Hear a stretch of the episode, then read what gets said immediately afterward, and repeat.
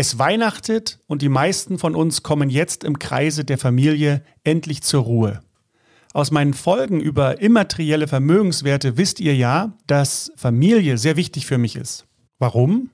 Sie bietet nicht nur emotionale Unterstützung und Geborgenheit, sondern ist auch entscheidend für die Sozialisation und Erziehung. In einer Familie lernen Kinder die ersten sozialen Regeln, Werte und Normen. In schwierigen Zeiten fungiert die Familie oft als Sicherheitsnetz, sowohl emotional als auch finanziell. Die Familie beeinflusst zudem die Identitätsbildung einer Person, da die Herkunft und die familiären Werte maßgeblich die Persönlichkeitsentwicklung und das Selbstverständnis prägen. Darüber hinaus tragen Familien zur Bewahrung von Traditionen und kulturellen Werten bei, die sie von Generation zu Generation weitergeben. Trotzdem gibt es natürlich auch gerade rund um dieses Fest viel Sorge angesichts der globalen Ereignisse, die uns alle auf die eine oder andere Weise betreffen. Ganz besonders finanziell. Die Aktienmärkte sind sehr unruhig und an den Anleihenmärkten hat es richtig gescheppert. Die Immobilienmärkte sind derzeit ein sehr schwieriges Pflaster. Viele Menschen schauen täglich voller Sorge in ihre Investmentdepots. Denn Weihnachten ist ja auch oft und schnell auch etwas teurer mit all den Wünschen, Geschenken und den ganzen Feiern. Um euch da ein bisschen zur Ruhe zu bringen für stressfreie Weihnachten, werfen wir heute noch mal einen Blick in die Börsenpsychologie. Es gibt nämlich bestimmte Denkmuster, Denkfehler, Denkfallen, die natürlich psychologisch begründet sind und uns gerade in unsicheren Zeiten in Nöte bringen können, ganz ohne dass sie auf der Sachebene begründet sind. Wie lässt sich das vermeiden?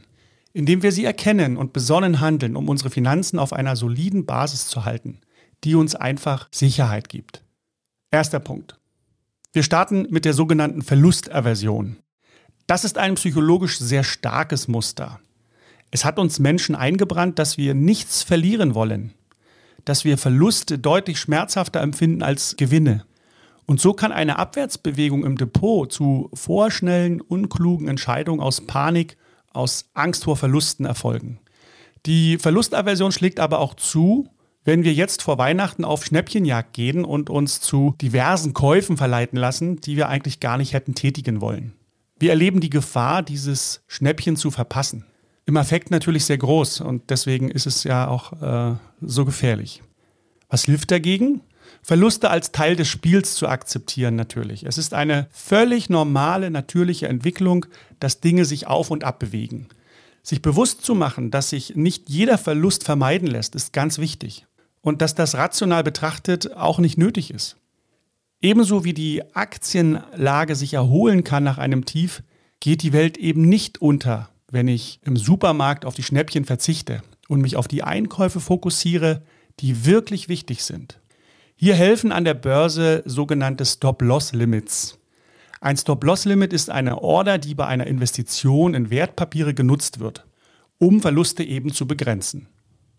Hierbei legt der Investor im Voraus einen bestimmten Preis fest, bei dem das Wertpapier automatisch verkauft werden soll. Die Idee dahinter ist, größere Verluste zu vermeiden, falls der Kurs des Wertpapiers stark fällt. Denn die meisten Anleger sitzen nicht tagtäglich vor ihrem Bildschirm und verfolgen das Kapitalmarktgeschehen wie die Profis. Sobald der Marktpreis das festgelegte Stop-Loss-Limit erreicht, wird die Order zu einer Verkaufsorder, die dann zum nächstmöglichen Preis ausgeführt wird. Es ist ein wichtiges Werkzeug im Risikomanagement, da es dem Investor hilft, potenzielle Verluste zu kontrollieren. An der Börse helfen eben diese Stop-Loss-Limits und beim Einkaufen kann man ein begrenztes Budget einsetzen. Ich empfehle ja immer diese Prepaid-Kreditkarten, die man auflädt und wo man sein Budget drauf tut. Und wenn das Budget alle ist, dann kann man eben nicht weiter einkaufen. Man kann mit der Karte nicht ins Minus laufen. Und deswegen ist so eine Prepaid-Kreditkarte so etwas ähnliches wie ein Stop-Loss-Limit an der Börse. Generell bin ich ja ohnehin ein Verfechter einer guten Finanzplanung mit Budgets für verschiedene Zwecke. Schau dir dazu meine Folge über das Kaskadenmodell noch einmal an. Zweiter Punkt. Das zweite Muster, über das wir sprechen müssen, ist der sogenannte Familiarity Bias. Auf Deutsch könnte man sagen, ich vertraue nur dem Vertrauten. Das ist ein Prinzip, das der Diversifikation zuwiderläuft. Gerade wenn man zu Angst und Sorge neigt, setzt man vielleicht nur noch auf Bargeld zu Hause unterm Kopfkissen. Das höre ich immer wieder von Investoren. Oder sie setzen eben nur auf Kryptowährungen, weil da der Staat nicht mitmischt oder man sich damit am besten auskennt. Das ist psychologisch verständlich. Rational betrachtet aber überhaupt nicht klug. Ich bereite mich dadurch nicht auf verschiedene Szenarien vor, bin nicht antifragil, sondern abhängig von einer einzigen Assetklasse. Hier hilft zum Beispiel die Drei-Speichen-Regel. Ein Drittel Bar zur Hand, ein Drittel in Grund und Boden und ein Drittel in Handelswaren. So heißt sie ja. Auch hier verweise ich nochmal auf die Podcast-Folge zur Drei-Speichen-Regel. Gerade für Sicherheitsmenschen ist es wichtig. Man sollte immer ausreichend Barmittel, also Bargeld oder Gold und Silber in kleinen Stückelungen zur Verfügung haben, um eben Chancen zu nutzen oder in turbulenten Zeiten reagieren zu können. Deshalb kommt ihr ja beispielsweise auch bei uns immer an euer Edelmetalldepot heran, könnt euch die Edelmetalle ausliefern lassen, abholen oder eben auch auszahlen lassen. Innerhalb von 24 Stunden, das ist unser Versprechen. Dritter Punkt. Das dritte psychologische Muster, das uns oft in Angst und Panik versetzen kann, ist der sogenannte Bestätigungsfehler. Kurz gesagt bezeichnet dieser das Phänomen, sich nur noch an Quellen zu orientieren, die das eigene Weltbild, eigene Hoffnung und eigene Befürchtung bestätigen. Jeder von uns kennt es. Plötzlich ist man auf YouTube in einem Rabbit Hole aus lauter Weltuntergangsvideos und wundert sich, dass man für seine Euros überhaupt noch im Supermarkt etwas kaufen kann. So schlimm, wie es jetzt aktuell um unsere Welt eigentlich auch steht.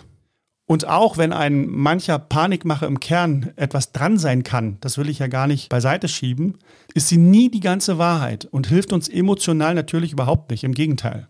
Panik und Weltuntergangsstimmung ist psychologisch für uns der einfachste und bequemste Weg, weil wir Anstrengung vermeiden und uns von unseren Emotionen führen lassen. Aber dieser Weg ist nicht klug und bringt uns nicht dahin, wo wir hinwollen. Innere Gelassenheit, die es uns ermöglicht, unsere Ziele mit klarem Kopf zu verfolgen. Kluges Handeln bedeutet nämlich, sich mit mehreren Sichtweisen und Quellen auseinanderzusetzen und sich eben ein differenziertes Gesamtbild zu erschaffen. Das kostet natürlich mehr Arbeit, bringt aber auch mehr Ruhe und Nüchternheit in unsere Finanzen und natürlich in unser Leben. Sachlich betrachtet sehen viele Dinge eben doch ganz anders aus und wir können besonnen und nachhaltig entscheiden. Wer ruhig und gelassen ist, steht auf einer soliden Basis um unsere Welt mitgestalten zu können und mit der Familie ein entspanntes Weihnachten zu verbringen. Das wünsche ich euch und uns allen im Rahmen der jeweiligen Möglichkeiten. Hier im Podcast bin ich nächste Woche wieder für euch da und in der Noble Metal Factory für euer Erstgespräch zum Thema Edelmetalle ab dem 8. Januar 2024. Ihr könnt euch gern schon mal über den Link in der Folgenbeschreibung einen Termin reservieren. Bis dahin, euer Ronny Wagner.